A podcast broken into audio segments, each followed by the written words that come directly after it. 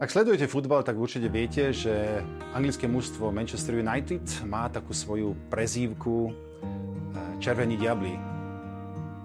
Red Devils. Eh, Zajímavé že vlastne, že ja ako kresťan, keď počúvam povedzme tento, tento názov, že či to nie je, či to nemá niečo vlastne s diablom, že či to nie je niečo také negatívne. Eh, treba povedať vlastne, že určite diabol existuje.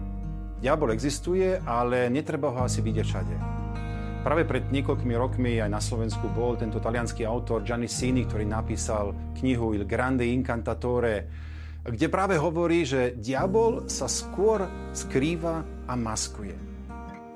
Ako to je teda vlastne s tým výrazom týchto červených diablov Manchester United?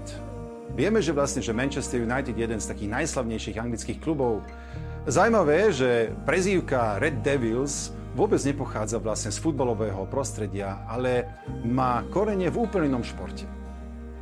Skôr než sa Manchester United stal takým známym, eh, bol to taký, taký jednoduchý klub z predmestia práve Manchesteru a nazývali sa Heatons práve podľa tej časti, z ktorej pochádzali Newton Heath. Neskôr, keď bol manažerom práve taký slávny e, futbalista, ktorý potom sa stával vlastne manažerom Matt Busby, tak nazývali Manchester United Busby Babes, akoby tie Busbyho deti. Ako, ako práve nastalo to, že sa začali volať vlastne Red Devils? Bola tam veľmi jedna zaujímavá príhoda. E, v 58.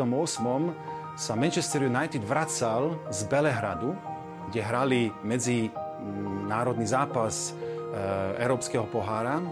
A v Níchove e, medzi stáli a bohužiaľ sa stalo vlastne pri, pri keď na novo chceli vlastne vyštartovať, že, že lietadlo začalo horieť. E, v tej katastrofe prišli o život asi 8 hráči Manchesteru a ďalší 15 kluboví zamestnanci.